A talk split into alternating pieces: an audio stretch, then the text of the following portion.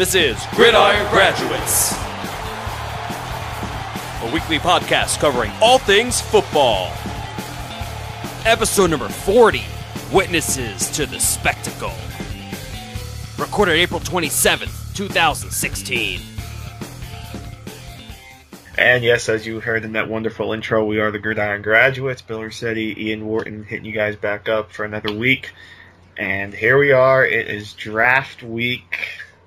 It is hard to believe it is finally here. Ian, my brother, welcome back. Uh, it's hard to believe it's here, man. Are you excited?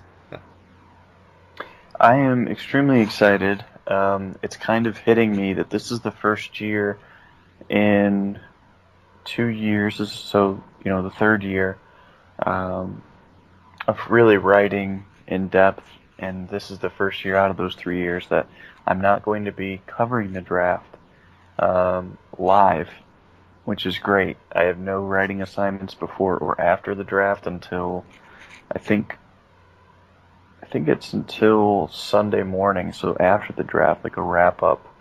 Um, so I'm really excited for that because I like to just sit my butt on the couch all weekend. I drink uh, some Lipton iced tea. I don't like a lot of tea, but I really like lemon iced tea from Lipton. Or no, I'm sorry, it's it's uh, Arizona iced tea. Yes, Arizona. It's the one time of the year where I drink it, and it's just something I've done since I was like 12 years old, and so that's my plan for the weekend. So, um, yeah, I'm extremely excited, man. I've got my can of Orange Crush right here. I've got my Farmer's Iced Tea, which is kind of a local thing for me, but uh, it's quite delicious. But uh, yeah, I'm ready to go too. I'll be uh, enjoying it with, as you will as well. I got I don't have much going on, so I'll just sit back and enjoy the ride. Um, and I've already muted Jason La Canfora. No offense to him, but I like watching the picks announced live. I don't like spoiled Yeah. picks. Definitely, that's that's not fun. It's really nice if you're writing about the draft, um, because last year specifically there was a huge delay between what the TV was showing and what Twitter was getting, and I can't remember who it was that was tipping the picks, but maybe it was La Canfora. I can't remember if it was him or I know he was, but I think someone else was doing it too, and they were like minutes before they were announcing it on TV, and when you're writing about it and live covering it. I had about 15 minutes to get one blurb up and grade it, and then I had two hours to get like a, a an article length on it. So like even those few minutes made a huge difference. Oh yeah, that's Um. But this year I'm gonna pretty much stay off Twitter. Um, I'm gonna tweet out some thoughts to some of the picks, um, as usual. But for the most part, I'm just gonna enjoy the event. Absolutely.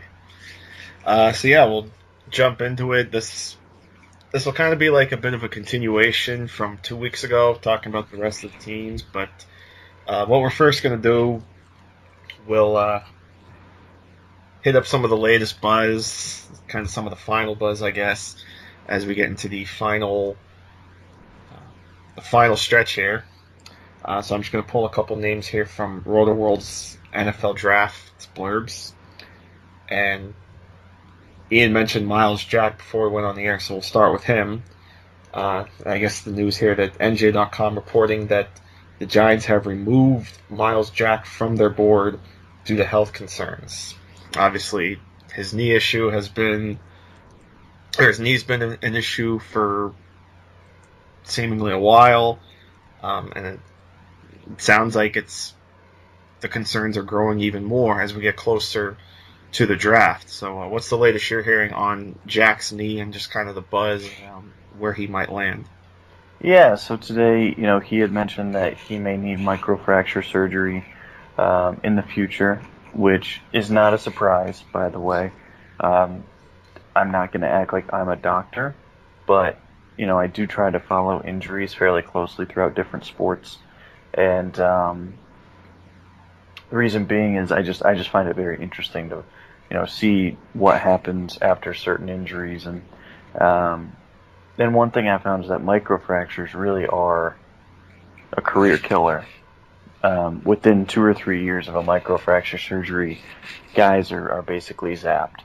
And for those that don't know what that surgery is, is it's really the last ditch effort to save a knee. Um, it will happen when there's no cartilage in the knee, which Jack already has. So it wouldn't have to happen unless if another injury were to occur. Um, and then if there another injury occurs, there's obviously no cartilage there to protect the knee from rubbing bone on bone. And so what they do is they drill into the knee and they use the blood to hopefully kind of form almost like a cartilage type um, resistance so that it's not constantly bone on bone action, which would be unbearable.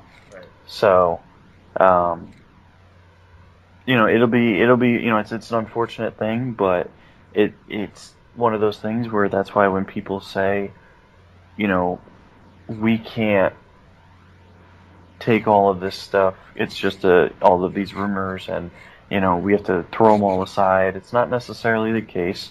You know, I think there's a lot more. Um, I think there's a lot more smoke screens that result around interest or revolve around interest than it does injuries. Injuries, I think, are pretty legit. Now, it may just be one or two teams putting some of the info out there, but it's definitely for real, and teams are definitely concerned. I think his range is still probably between 5 and maybe 15. I don't see him getting past maybe Oakland. Um, but it just depends. I mean, I, obviously, we don't have access to the to the medical reports for each team. I really think that Miami would be interested in him. They've shown a tendency to be interested in injured players. Um, you know, they use a lot of sports sciences. Oakland can afford to take that risk. It's not really a short term risk with him, it's a long term risk. But my kind of thought here is that what you're getting on that rookie contract is what matters.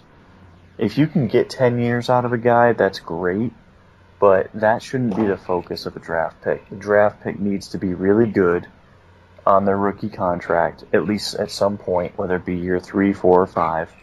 Uh, Myles Jack can probably be really good within his first year, um, it- depending on the role that you put him in. So, you know, I think he's worth that first round pick, especially in this class, if the medicals say that he can play this year. And I don't think that that's the question. So I think I think he'll be fine. Um, hopefully he doesn't get hurt. And but you can say that for anybody.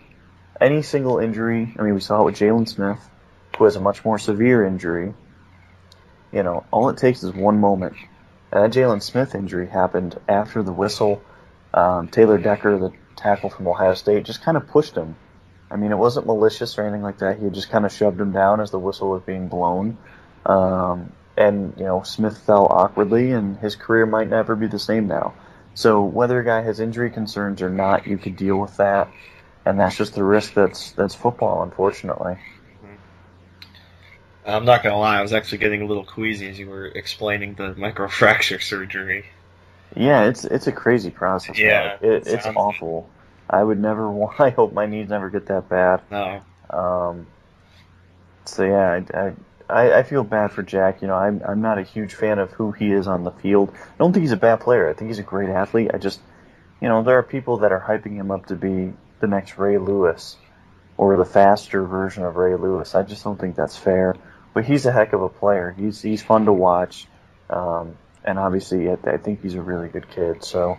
I, I hope he's successful, and, and I hope that he doesn't have any more injuries for the sake of his long-term post-football career as well.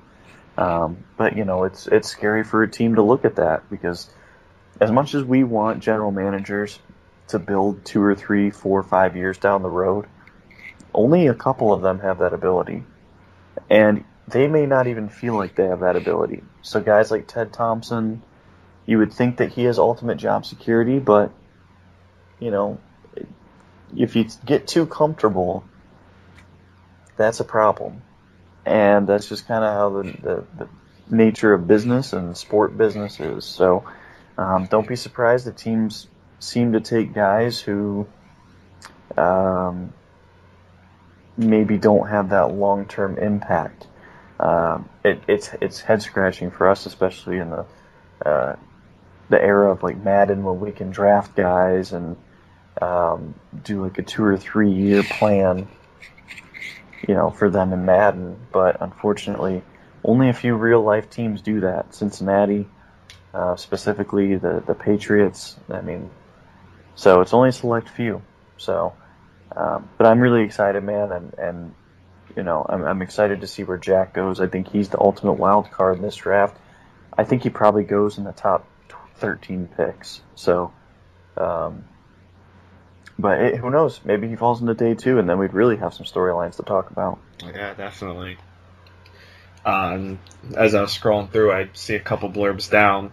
It mentions about Myles Jack admitting, so don't worry, guys, I caught it. uh, and he says, you know, it's nothing extreme. Down the line, possibly, I could have microfracture surgery, potentially. Who knows what will happen? He added that to play three years in this league would be above average. So, uh, a couple other things I find interesting on here. Shout out to our buddy Benjamin Albright. Congrats on the new gig at CBS Sports if you're listening. He got a tweet or a text, excuse me, from a source today, well, Wednesday, depending on when you're listening, saying that a team would likely have to hop over the 49ers at number 7 to select Memphis quarterback Paxton Lynch.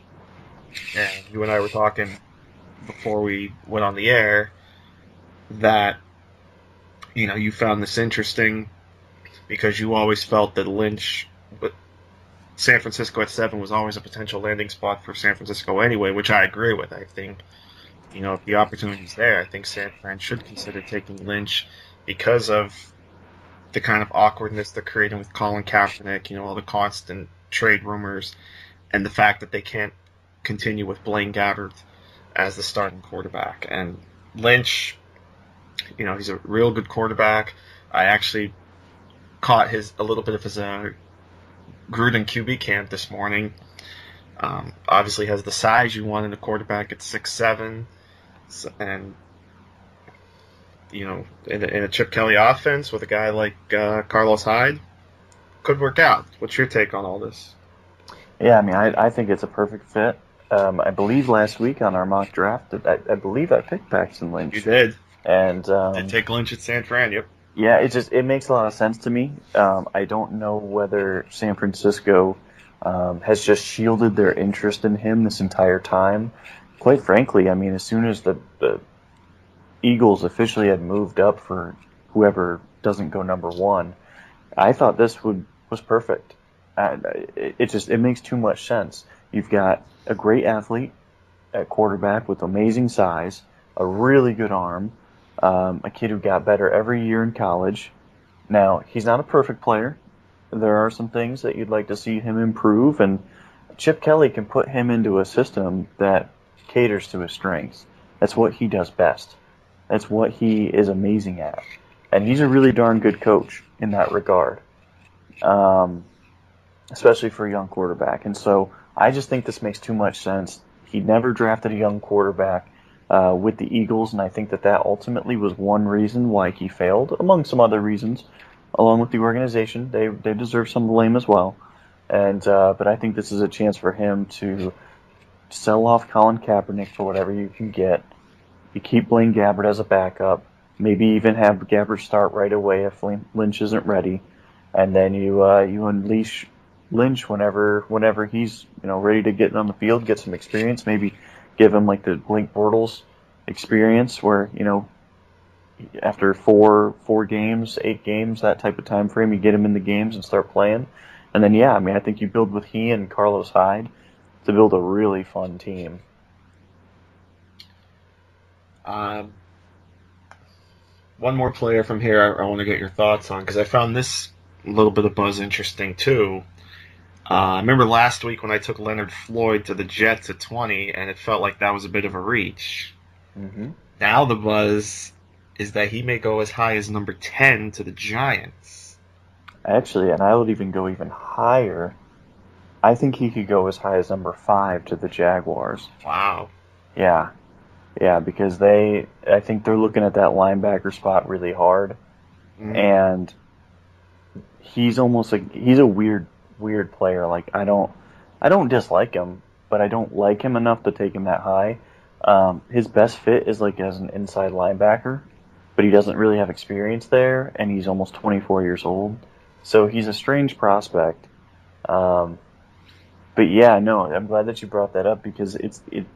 The NFL likes him a lot more, I think, than maybe draft. Yeah, online and even media likes him, um, which is a you know it's always fun to see how these play out. I actually think that the online community uh, does a really good job with identifying players like this that don't end up working out. Um, so we'll see. But yeah, I'm, I I had read that as well, and I've even seen maybe some some late hype that that Jacksonville could even pick him up, possibly at five, and and once again shock the world. I mean, they've done it three years in a row, where they've pulled out a pick that was you know a little bit of a head scratcher. Uh-huh. Although Bortles has worked out nicely, um, Yeah. Dante Fowler I thought was a major re- reach. Um, I think Leonard Floyd would also be a major reach. And before we continue, I just I just want to bring this up quick. I want to talk about a little bit the whole Sam Bradford soap opera that just came up. You know, now Sam Bradford seems like it's the whole, you know, I'm taking my ball and going home. You know, he's not showing up to voluntary camps because supposedly the Eagle, I guess he feels betrayed that the Eagles want to move on from him, even though he really only signed a one year guaranteed contract. And, I mean, he's getting $18 million this year, $22 million guaranteed because 4 million next year is already guaranteed.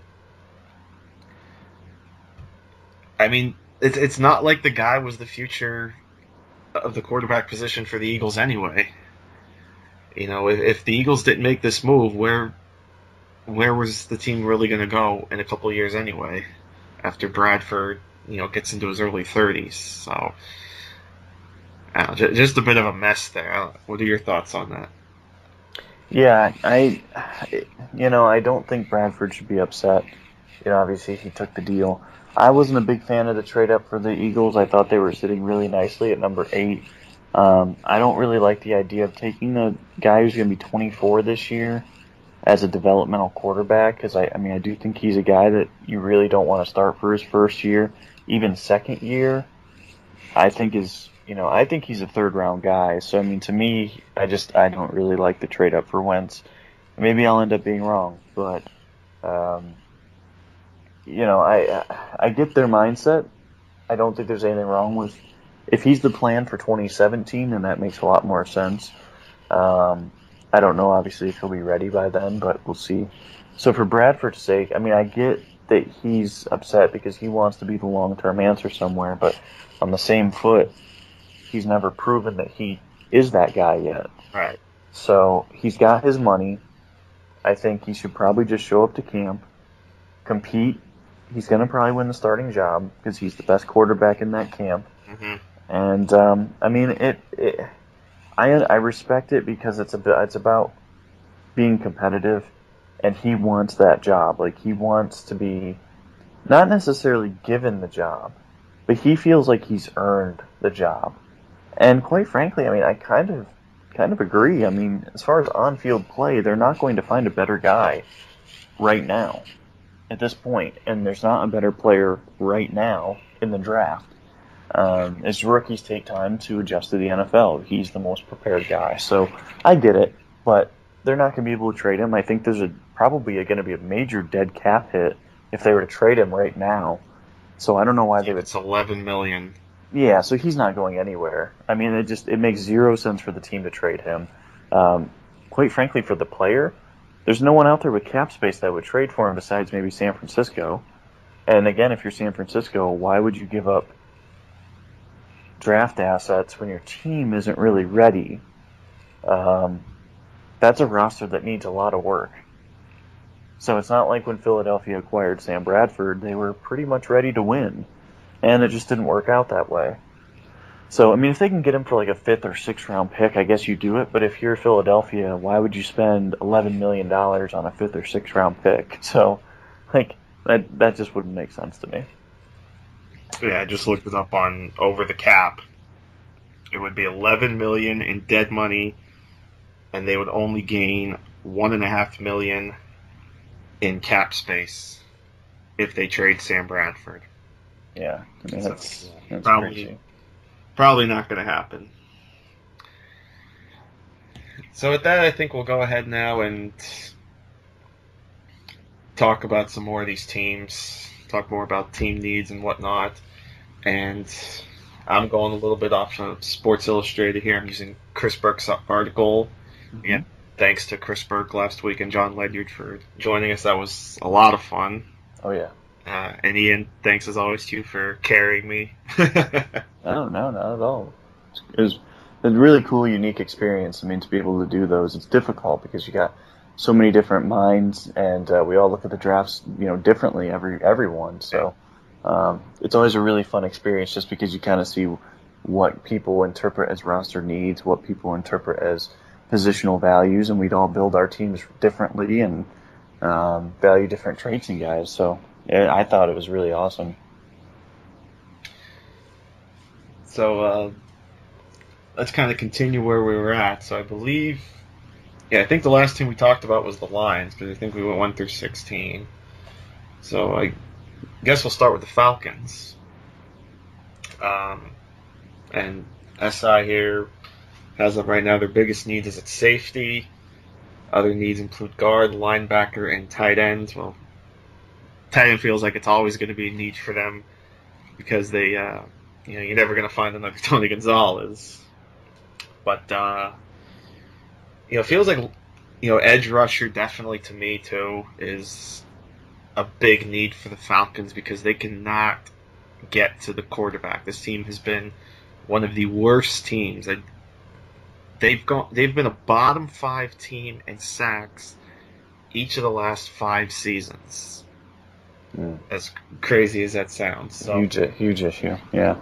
So for me, definitely got to find an edge rusher.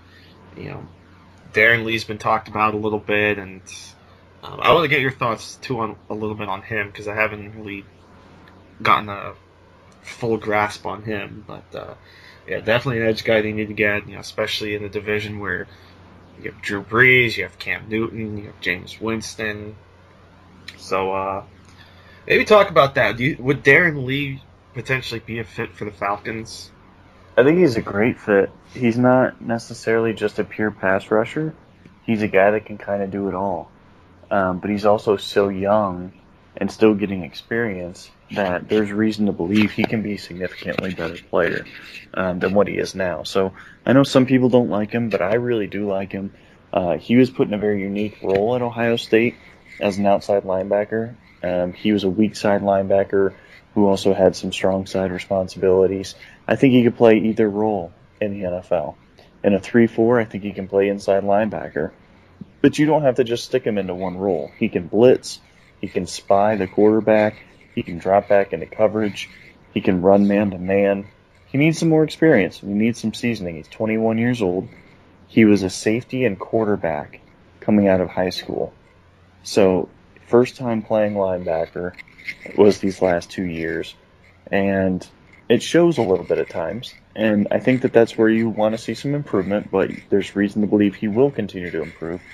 He was an absolute playmaker at Ohio State when you put him in space, which is not easily said. Like, that doesn't happen to teams um, or to players who are at a position for the first time in their career at the collegiate level in the Big Ten. So, he's a special player. I don't think he's an elite player, but I think he's a solid first rounder. I would really like that fit, even if he's not necessarily that pure edge guy.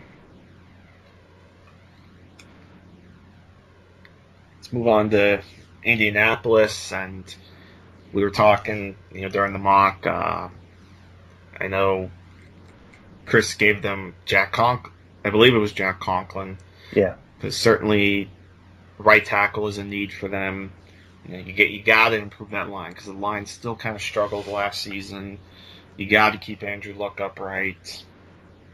Um, they also mentioned outside backer as a possible need, and again throughout the offensive line and at safety. So, you know, if one of those guys are there, someone like Conklin, someone like Taylor Decker, I could certainly see the Colts going after one of those guys because it's all about protecting their big investment, namely Andrew Luck.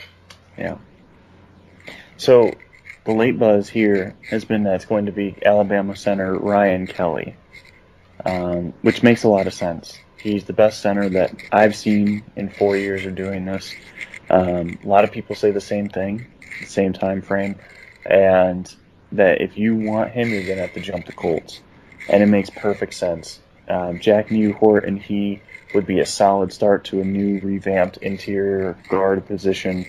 Um, I, I really would like that pick, and I think that even though the tackle position might be a little bit more valuable, I think that the interior line for them is so bad, um, and specifically center, that that would be the most massive upgrade they could make there. So if that's the way the rumors, if the rumors are correct, I actually would really like that move by Ryan Grigson. It's definitely would be a nice pick. Um, hey, protect that interior, especially in a division where you have a lot of beef in the middle of a lot of these lines. You know, Tennessee, a guy like Jurrell Casey. Um, obviously, with Houston's line, Jacksonville has some depth up front, so wouldn't be a bad call for the Colts if they take a center in the top 20 there. Uh, then we get to Buffalo at uh, 20, or excuse me, at uh, 19. They could use some help on the D line, and then maybe just some depth at other positions. I, I noticed here too, you know, on the article, they mentioned quarterback as a need, which is pretty interesting to me, you know, considering how well they did with Tyrod Taylor. But I guess this stems from the fact that maybe contract issues or whatever, or negotiation issues between the team and Taylor, so his future's kind of up in the air. So could could Buffalo maybe be a wild card to take a quarterback in round one, or would they? Or are they more likely to take one, say, later in the draft? I, I think my guess here is that they're not going to take one round one, but I think that they might like guys enough to take one round one. Um, so although that might not be the name on the card, I think that they will take one day too. And maybe it's Christian Hackenberg, maybe it's Cardale Jones, I don't know, but um, it's shocking to me. You know, this is the best quarterback play that they ever see that they've seen since Rob Johnson and Doug Flutie and Drew Bledsoe. I mean, that's not even an inspiring list there. So, I it's shocking to me how Rex Ryan has continually messed up the quarterback position. um, they reluctantly gave him the starting job last year and then tried to even take it away last year by putting in EJ Manuel when he was banged up, and there was a little bit of controversy whether they'd stick with Manuel or go back to Taylor. Taylor's a decent quarterback. He's an average quarterback, but that's pretty impressive for a first year starter. So I, I don't understand that interest. I think here that they've got to go defensive line. Um, but yeah, I'd be I'd be really disappointed to see them go quarterback and give up on a good young one uh, in Taylor. And who would you say, like maybe one of the two Alabama D tackles, or? Um, yeah, I, I think uh, Robert Nkemdiche or Chris Jones out of Mississippi State. I think they need to go for a high, a high upside pick, and uh, you know, as a pass rusher especially, I think those two guys would fit really well. Maybe even like a Kevin Dodd out of uh, Clemson, maybe Shaq Lawson if he's somehow still on the board. Right. Jets are then up at number 20. And actually, I was watching NBC Sports this morning, and they were showing a NFL draft special. They were talking to Josh Norris. Um, so I'm sure that made a lot of people happy seeing Josh's face on TV. His mock draft actually has the Jets trading up to number seven to get Paxton Lynch. So going back to what we talked about earlier about the trade up, and here's a mock draft that actually has that potentially happening. Um, you know, when we talked last week when I made the pick, how a linebacker can help them to to try to get Sheldon Richardson back on the D line, but yeah, I guess with the issues with Ryan Fitzpatrick and them still not coming to an agreement, you can't rule out them taking a quarterback, and uh, that that would be a bit of a surprising move. But I, it, it's also something I could certainly see happening if the Jets are that intrigued by a guy like Paxton Lynch. Maybe they go ahead and make the move. Yeah, I mean, if, if Lynch is on the board, I would definitely take Lynch. I think he'd be a perfect fit for uh, uh, offensive coordinator Chan Gailey, um, who has a great history of um, working with athletic quarterbacks like Lynch. But I don't think he's going to get there. And, you know, the interesting thing with with the Jets here is if, if let's say Lynch is gone, do you force the quarterback pick in like Connor Cook, or because he can play right away, mm-hmm. and quite frankly, I don't think he's a downgrade from Ryan Fitzpatrick. I think he's very similar. In fact, I think he's going to go on the same career arc as he or maybe like a Kyle Orton. Right.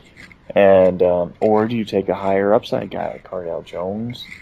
Um, what's the stat? I, I know the coaching staff does not believe in Geno Smith, and part of that is he struggles with playbook, and you know there's some football intelligence things there. Um, that I think you saw on field too. That he just he struggles with very basic things, and they, they don't seem to trust him. So it um, they definitely need a quarterback, but they also need an edge rusher, and it's rare to need those two significant of positions. Those are the two premium positions in football, and they need they have needs at both. And yet they were almost a playoff team last year, which is shocking. So they're in a really unique situation. They've got to come come away with one of those two positions, in my eyes.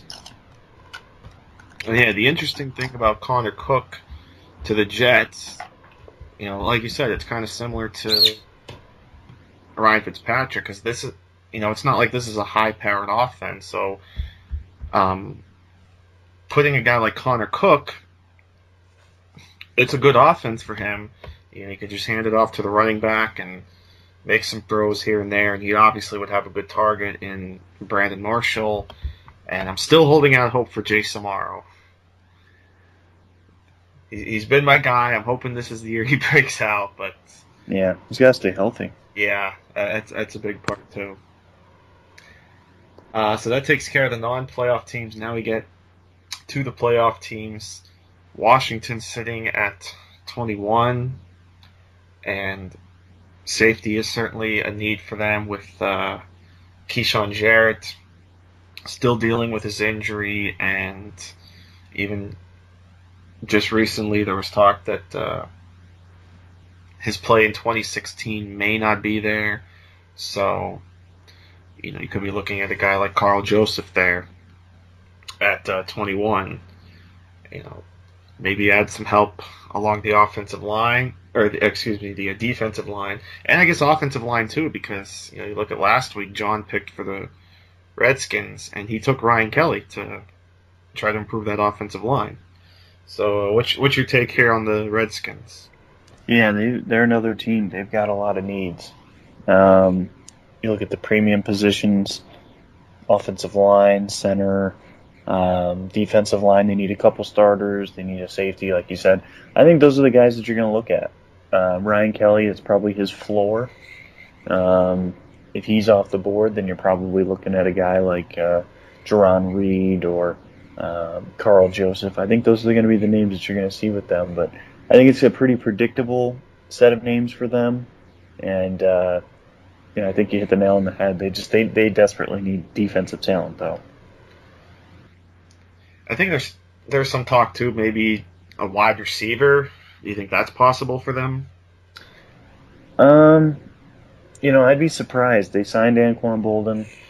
Um, they've got Pierre Garcon. They've got DeSean Jackson. They've got Andre Roberts. They've got um, Jamison Crowder. I mean, I think that's a pretty full wide receiver room. Um, now, if they want to get cheaper on the cap, then it's possible. Because if they want to shed some salary, cut Pierre Garcon, maybe even cut uh, DeSean Jackson, they could if they took a guy like Will Fuller. That could easily be doable. Because then you're basically just swapping him out for a younger version. So, um, I'd be really surprised because Scott McCloughan doesn't really go towards that what direction. He tends to go towards you know, the the trench play and the more physical guys over wide receivers and stuff like that. So that'd be kind of, kind of surprising for me. Uh, but a team that could definitely use a wide receiver picks a 22, and that's the Houston Texans. Um, you know, and uh, it seems like a lot of mock drafts. This is about the spot where actually the first receiver gets taken off the board. So the Texans could have their pick if they want to go receiver in round one. They could go Treadwell. They could go with the hometown boy Corey Coleman, Josh Doctson. You know, got to get some help opposite DeAndre. Yeah, DeAndre Hopkins. Yeah. You know, guys like Nate Washington and them, they're not scaring anybody. Nope. Jaelen Strong, we thought he was going to be a good player, but then he went and was a bit of a goof this offseason, so his future is up in the air. But yeah, it seems like this offseason so far has all been, been all about improving the offense, really building the talent. You know, you brought in your big money quarterback in Brock Osweiler, which is still surprising that he got the money he did. But nonetheless, he got his money, and you bring in Lamar Miller. So now it's, like I said, now it seems like it's all about surrounding them. So wide receiver to me is probably the most likely spot they go in in round one. Again, obviously it depends on how the board falls for them too. Yeah, I agree here. And it's gonna be interesting to see which direction they go. They could go with the speed wide receiver like Corey Coleman or Will Fuller. They go with big wide receivers like Laquan Treadwell, um, Josh Doctson, Michael Thomas. And so, you know, I'm really interested to see which way they go. I'm I'm I'm almost 100% sure it's going to be a wide receiver. Um, so I'm really fascinated as far as which one they choose. Um, but yeah, I'm, I'm with you here. This just seems like an obvious pick, of uh, at least in terms of position. And then we get to another team that could use a wide receiver because now we're going to. There's a very good chance here we could be looking at three straight receivers taken in the uh, early to mid 20s here because we get to Minnesota at 23, and boy, could they use help at wide receiver too. Because uh, really, they don't have a lot there. Yeah. You know, they cut their they cut one of their top uh, one of the top producing players from last season, even though of course Mike Wallace was always a bit of a diva and never a great fit for that offense anyway. Yeah. But um, and I think it was you who was talking about it too. I think it was you I got this from. If they get a guy like Josh Doctson, that would really help the deep ball of Teddy Bridgewater. Yep. Because, like you said, he can he could help Teddy build that trust on the deep ball, he, or and help him build that confidence too. Because Josh can can go up and make those contested catches, and um, you know really allow Minnesota to stretch the field. So they can get a guy like Josh with that 23rd pick if if they stay there. This is going to be a fun offense to watch, and you know they'll def they would definitely be in contention to win the division. And I mean, hell, they should have won a playoff game last season. Yeah, and I mean, if and here's the thing on Josh Doctson, he's my top wide receiver in this class, and I really like some of the other receivers in this class too. I really like Michael Thomas. I really like uh, Laquan, Tre- Laquan Treadwell. Um, but Doctson to me is my favorite based off of 2015, and I would take him in my own personal mock. I would take him eighth overall. So I think he's a top 10 cl- talent in this class. I think he'd be a great fit for the Browns. Um, but real life and prediction wise, I think he's going to slide to the 20s. He's a little bit older. He's not overall very thick in his frame, and he's probably maxed out as far as his frame goes. And the NFL is going to dock him for that. Um, but that doesn't mean he's not a really good player. And I think that he's a perfect guy for Teddy Bridgewater in this situation. Uh, he's a guy, he could help any offense, but especially Teddy, who hasn't had a good receiver since DeVante Parker, um, or at least I should say a dominant vertical receiver um, since DeVante Parker. Stefon Diggs is a nice receiver, but um, yeah, I think that's a no-brainer pick. They're, they they have to go wide receiver here. They probably need to go wide receiver again in even maybe like the third round or fourth round because that's how bad the receiving core is. Yeah, off the top of my head, they have Stefon Diggs and I think Charles Charles Johnson, Jarius Wright. Um, yes, I mean it's it's slim pickings. Mm-hmm. Because Cordarrelle Patterson certainly hasn't panned out. He seems to be more of a special teamer, you know, Yeah. big returner, and that's about it. Yeah. But hey, at least two of their first round picks from that year panned out, so it it worked out. That's right. All right, so following the Vikings, it's the Bengals, and again, here's like I said, could see three straight receivers. Now, of course, I didn't pick a receiver when we did the mock last week, but they very well could go with a wide receiver because they're going to need someone opposite AJ Green now. Marvin Jones is in Detroit. Mohamed Sanu is now in Atlanta.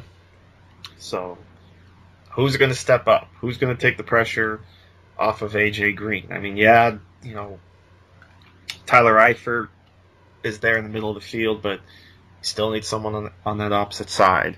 And luckily for the Bengals, they'll still have a choice of some really good receivers, even if the Texans and Vikings both take a receiver ahead of them.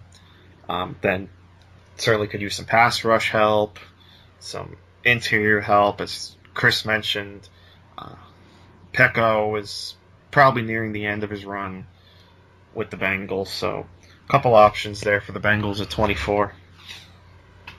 Yeah, I agree. I, I'm almost tempted to go in another direction than wide receiver, but again, I'm a big fan of this class, so I could see it go either way. I would go wide receiver if I'm them, if it plays out how we've talked about. But um, they definitely have some needs at linebacker, um, defensive line, like you mentioned, and um, you know, definitely, definitely want to address the wide receiver position before long, though. 25 is Pittsburgh. Uh, so if John's listening, we'll we'll do our best to help you got help you out here. Yep. uh, and they mentioned safety is a big need, and could certainly see that. Got to get someone opposite Mike Mitchell. You know, definitely going to start improving that that defense. Um, actually, here they they're pretty much saying they can use help all over the defense. Yeah. They need edge rushers. hmm They need maybe even middle linebacker help. Um, you know, long term because Timmons is very expensive. Yeah, how much Um, does he have? Exactly, exactly. And how much you're going to keep paying him? Ten million dollars a year. Um, cornerback, they they could certainly use another cornerback. So for them, this is about best player available. hmm And I think it's going to probably come at cornerback. This seems like the right range to start seeing some of these corners come off the board, um, or even maybe a safety. You know, this, is, this is the right range for like that second tier of safeties. But yeah, I mean, this it's a it's a, not a bad defense. They were a bend don't break unit last year, but it's hard when you're making a youth movement and you know you haven't made huge investments into the unit over the last two or three years. That's why you you have to be proactive in addressing your needs. Um, maybe do it like a year out if possible, or be able to or be willing to move on from guys a year too soon and maybe a year too late. Because right now they've just they've got holes all over, and it's they're not going to be able to fill them all this year. Right. Um, you know, I liked some of their draft picks last year. Doran Grant, I thought was a nice pickup. Um, they kept him on practice squad all year last year. I think he's a, he's a contributor this year if uh, if he's cleaned up some of his issues. But you know, still they need that immediate help at safety, immediate help at pass rusher, and long term, which is really just short term, so two to three year help at cornerback. And I saw a blurb on Rotoworld that one of their beat writers is is saying the Steelers have apparently pegged Eli Apple as their guy. Uh, so, quick talk about Apple and the potential fit he could have with the Steelers. Well, one, I don't think he'll make it to them. I'd be a little bit surprised if he falls that far. Um, he's he's a well built kid. He's six foot tall. He's two hundred pounds. Uh, he is he's got the NFL frame, and he's a young kid. He's only twenty one years old. Um, at Ohio State, he played mostly in cover two, cover four, zone coverages. That's what Ohio State specializes in, and they played in that scheme for a long time. Um, got great length. He doesn't now at Ohio State. He wasn't coached to find the ball. He was coached to play the hands of the receiver. Mm-hmm.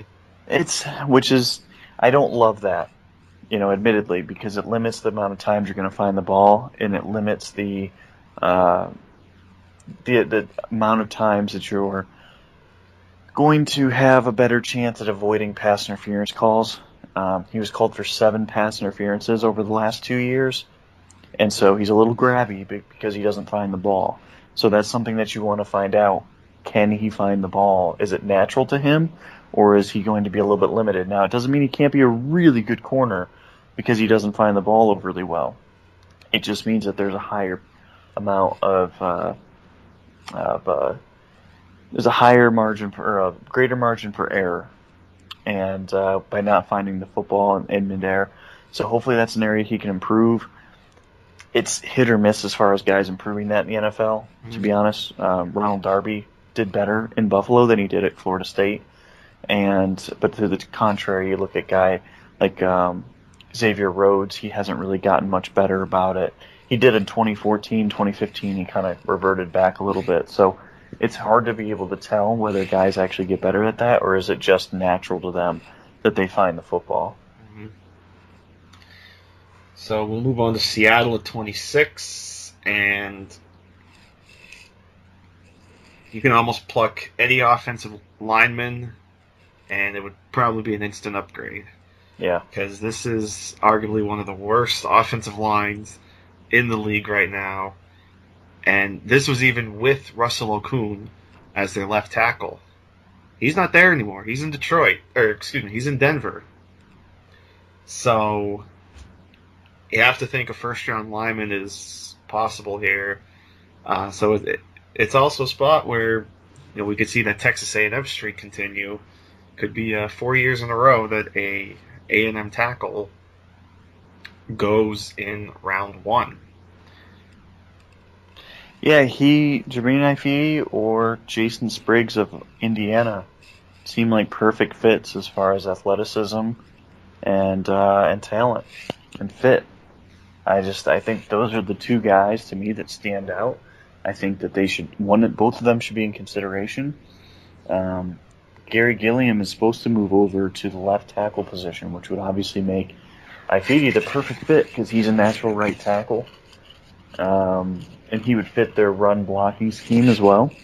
Jason Spriggs is a, a, left tackle, and so if you want to keep Gilliam on the right side, you can just draft Jason Spriggs. And so if both these guys are on the board, they're in a good position to have the ability to take the guy that they want to fit into their scheme, um, you know, right here in 2016. But they both have some flaws, and they both have some things to work on, but that's what you're going to get late in the first round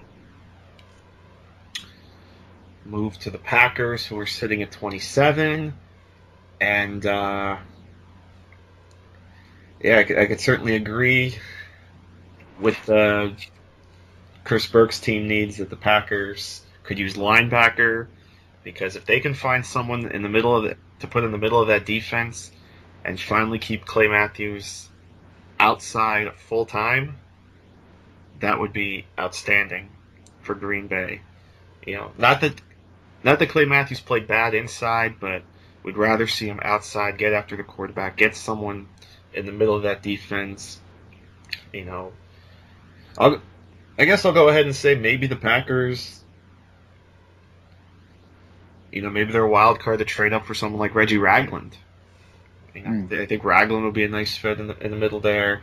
Uh, and I think you talked about last week too. They could use some help along the defensive line. Um, and then certainly, and then they have tight end as a potential need too. Uh, maybe Hunter Henry if they want to go that route in round one, or if they want to wait for someone in day two. So a couple ways the Packers can go here at 28. Yeah, I think they need they definitely need defensive line help, but kind of like we talked about last last week, it's such a deep defensive line draft that I think you can easily um, find those starters or those contributors on day two. Maybe just take back to back picks. Um, and take that inside linebacker that you've been needing for so long. Move Clay Matthews back to the outside. Uh, I think that might be the best way to go. I really like Reggie Ragland. I don't know why people have soured on him just because he's not a super athletic linebacker. Um, I I think he's a darn good player, and I would certainly take him if I'm if I'm the uh, uh, the Packers here. And just remember, if the Packers do trade up for Reggie Ragland, you know where you heard it first. Yeah, definitely, definitely. Chiefs sitting at 29. Uh, we talked last week how corners definitely a need for them because they're, they're, without Sean Smith. Uh, could use some D line help now that Mike DeVito's retired. Um, maybe some help elsewhere on defense. And maybe some depth on offense.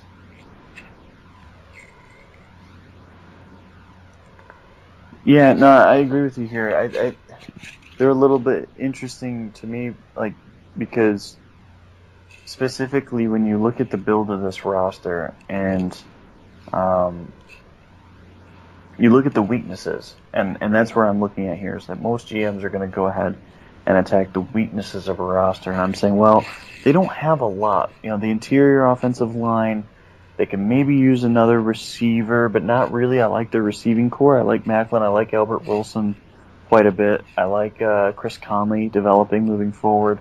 Um, I like those guys. And then I'm saying, okay, well, yeah, interior line, that's a weakness. And then you're saying, well, defensively, they could maybe use a cornerback depending on the health status of some guys. Linebacker, maybe you could use some help long term. Defensive line, maybe you take a guy early. So they're really interesting to me. They're a hard team to get a feel for, just because they're it's a well built roster and it's fairly deep at several positions. So uh, I, they're a team that I struggle to get a good feed on. Um, I, now that I think I'm screwing up the number, the Packers are sitting at 27, Chiefs at 28. Now we're at 29 with the Cardinals. I saw you tweeting a bit too about specifically Patrick Peterson. How you mentioned that he, you know, took another step in 2015. So, um, but they actually list corner as a need. I, you know, I guess maybe a little bit of depth here, and then some help on the uh, at defensive back. Oh. And this could also be a potential surprise team to pick a quarterback at the back end of round one because um, you know how much longer does Carson Palmer have? So you know could they t- maybe they take someone like Connor Cook or Christian Hackenberg, let them develop a bit under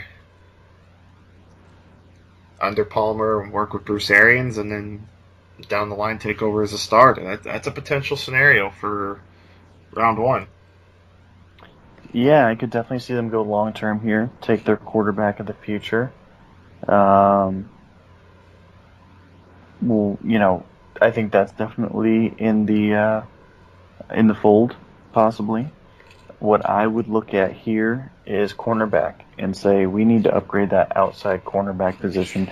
Justin Bethel and Jerraud Powers are slot cornerbacks. Um, now they just paid Justin Bethel and they used Tyrann Mathieu as a corner a lot, but still, they were at their best when they had uh, Antonio Cromartie playing. And so, you know, one, they could still go out and sign him because he is available.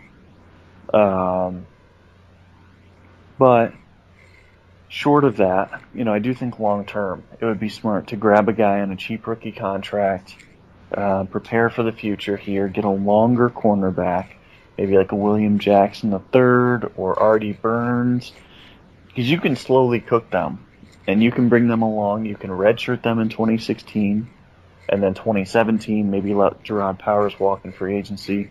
Um, you've still got Justin Bethel for another year after that, and so I think that might be the the move here is is take advantage of this window to take a talent that needs a year or two to start until they're ready to start um, and capitalize on that, and then you know reap the rewards next year.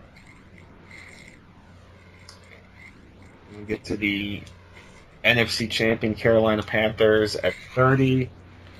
And obviously, you have to talk about cornerback as a need now that Josh Norman is gone.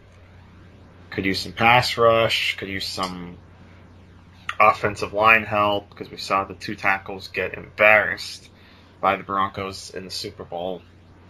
So, and I know you also talked about the potential that they take Derrick Henry with that first pick. Yeah, I think it's unlikely, but I would really like them to pick him. I just, I, as soon as you know, I think I said this back in like October, when I was just like, oh man, that just is such a good fit. Like once once Caroline started playing really well, and like we were like, okay, like this is not just a fluke. I think it was maybe around Thanksgiving, actually, when they played the Cowboys. Mm-hmm. And then we were both like, okay, like this is the game. Like we're we're now believing in them a little bit. and uh, you know, I think he'd just be a tremendous addition to that offense. But they could go a variety of ways. I mean, they could even justify another receiver. They could justify an offensive lineman. They could go pass rusher. They could go cornerback. It's not an overly strong roster. Like I know that they did great things last year, um, but they have a lot of room to improve. It's a good team. It's a really good team, and it's a good roster. But it's a roster that's that's certainly able to be upgraded, and that's an exciting thing I think as a GM to be able to say that. We went 17 and 2 last year, and I can upgrade this roster with my first two or three picks. You know, that's not easy to say. Not every team can say that. Mm-hmm. And almost last, because of course we still have one more team afterwards, but the last pick of the first round, of course, is the Super Bowl champion Denver Broncos. And very rarely do we talk about Super Bowl champs needing a quarterback. And of course, that's what we have with the Broncos. No more Peyton Manning, no more Brock Osweiler, but they do have Mark Sanchez. Thank goodness. uh, they could also maybe add. Who And I think it was, I believe it was Jeff Legwold that I was listening to when I was watching the NFL Nation mock draft. Mentioned how they took some players in the first round, even though they had some talent at that position already. He mentioned, you know, they took Bradley Roby when they already had Aqib Talib and Chris Harris. They took Shane Ray last year when you already had Von Miller and Demarcus Ware. So that's a that's a direction they can go in too. And then of course there there's always the possibility that they they swipe a quarterback with this pick too. Maybe this is where Christian Hackenberg goes. So uh, a couple ways the Broncos can go here as well. So it'll be interesting to see what they do. Yeah, yeah. I mean, for sure, John Elway's not the type to reach on talent, and um, but he might have to on a quarterback. And uh, Connor Cook, I think if you're going to start a guy right away, Connor Cook is that obvious guy. I just don't think that would be a good decision to force that. So I, I tend to think they're going to go another direction, maybe defensive line, restock that defensive line a little bit. Um, offensive line could certainly see interior offensive line as well. Mm-hmm. They need some help at guard and center. They could use long term help at tackle, possibly. Um, they they really could go a lot of ways. This is going to be a fascinating situation to watch out for them, just because I, I have no clue what their plan is at quarterback. And last but not least, the team without a first round pick, but now with back to back picks at the end of round two after the trade with the Cardinals, the New England Patriots. And why yeah. talk about team needs? Because it's Bill Belichick, Tom Brady. God knows what they're going to do anyway. But, uh, I mean, Burke listed their needs. Biggest need at corner, he also mentioned D end, offensive tackle, and running back. Offensive tackle, I can see too them picking up at some point. Uh, you know, like we mentioned with the Panthers in the Super Bowl, Patriots tackles got obliterated in the AFC Championship, specifically Marcus Cannon. It, it was just ugly for that offensive line. But uh, with those back-to-back picks, that'll be uh, that'll be something to watch at the end of round two. Yeah. I don't, you know, I don't I actually don't think cornerback's a need for them. Um, they've got a deep group of kind of veteran players, and they make it work. They're not overly talented. Malcolm Butler's good, but that's about it. But they're not bad either. Um, so I don't think that they're going to invest highly into a cornerback yet. I think they're going to go defensive front seven. I think they're going to probably go pass rusher, maybe even an edge rusher, and middle linebacker. They've got to get a middle linebacker. They've got Jonathan Freeny uh, supposed to start next year. Um, he's terrible. He's a special teamer, so he's not a long term option. Um, even a, he's not a 2016 option to start. So maybe a guy like Josh Perry out of Ohio State, Kentrell Brothers out of Missouri. Uh, those guys would make a lot of sense, and then maybe a, another defensive lineman uh, to help take the place of Chandler Jones. And with that, we've covered all 32 teams. Kind of breezed through them, but got some good talk in there. So, uh, yeah, and it's not necessarily the names that are important. Yeah. Um, it's great if we can get the names right, um, but that's very difficult to do. Uh, I think what's more important is the the positions, is that we're properly identifying positions and schemes, um, and I think we've done a really good job of that. And with that, I think it's a good spot to wrap it up. Yep. I think uh, we're ready. We're oh ready yeah, for the show to begin. For sure, best three day event ever. Um, yeah, I actually I missed the two day event that it used to be, but but I am very excited nonetheless for this three days, and and I think we're going to see a lot of great stuff happen, and and hopefully your guys' teams out there have a great weekend, and I won't be rooting for your teams, I'll be rooting for my team, and selfishly, but uh, I am very excited for uh, to see how how this draft plays out, and, and excited to see where guys land. Yeah, the nice thing for the Eagles is, you know, for all the Eagles fans out there, not like you have to be on pins and needles wondering who they're going to pick. I think it's pretty set in stone who they're going to go with. Uh, yeah, I think you're right on that one.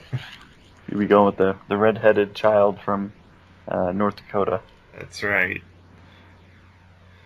So with that, we will uh, sign off for now.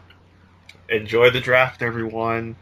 Uh, of course, next week, when or whenever we return, we'll certainly wrap up what went down with the draft, who did good, who.